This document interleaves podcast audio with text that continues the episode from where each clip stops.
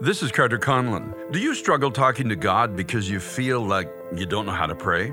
Or feel like you can't be honest with Him? You know, to communicate with God, just speak from your heart, just as Jesus did. Be genuine, be sincere, and avoid all pretense. God already knows your true emotions, so don't pretend that everything is perfect when you're struggling. Just be honest, just be sincere. As Jesus taught in Matthew chapter 6, find a quiet place, close the door, and pray to your Father who sees in secret. The promise is that your Father who sees in secret will openly reward your private prayers.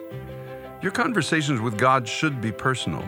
He desires to have a relationship with you, and today He wants to hear from you. Join with us every Wednesday night, 7 p.m. Eastern Time, at It's Time to Pray. We're all talking to God together. It's time to pray now.